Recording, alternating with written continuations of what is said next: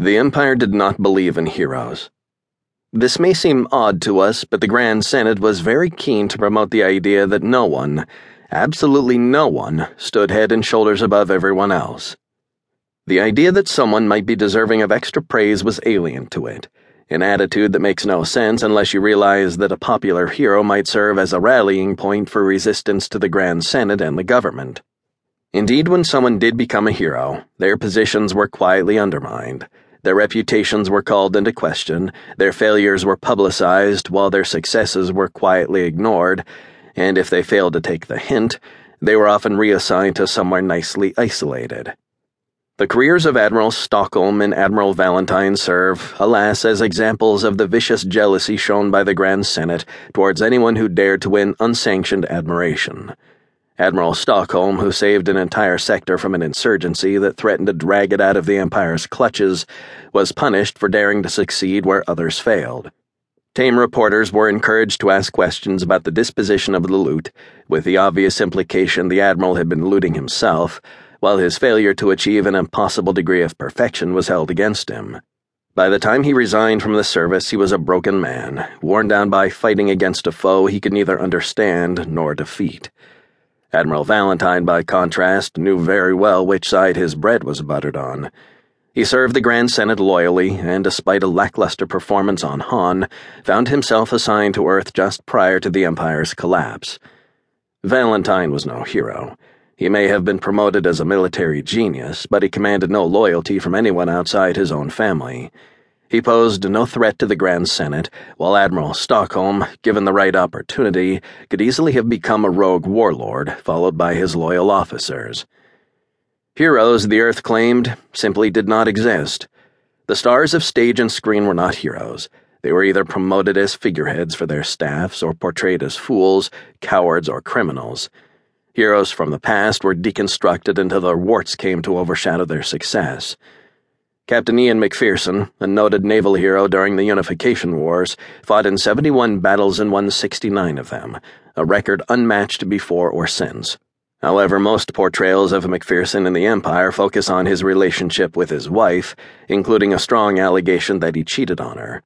The simple fact that theirs was an arranged marriage, that they both had extramarital partners, that they knew and understood what they were doing is simply ignored. McPherson, dead and gone, is branded a villain in the eyes of the Empire's public. It is easy, of course, to see why the Grand Senate was so distrusting of heroes. The Grand Senators lacked charisma, let alone the common touch that would allow them to win the love and admiration of the people they ruled.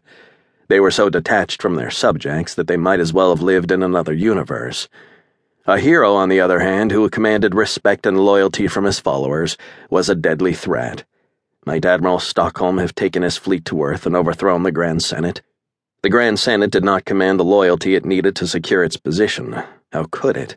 All it could do was systematically undermine anyone who might have posed a threat. Like so much else, it was a policy that proved disastrous. As the Empire neared the point of final collapse, military officers in high places were paralyzed by the fear of showing any independent volition of their own or so resentful of the lack of appreciation that they were scheming to take advantage of the fall to establish their own empires.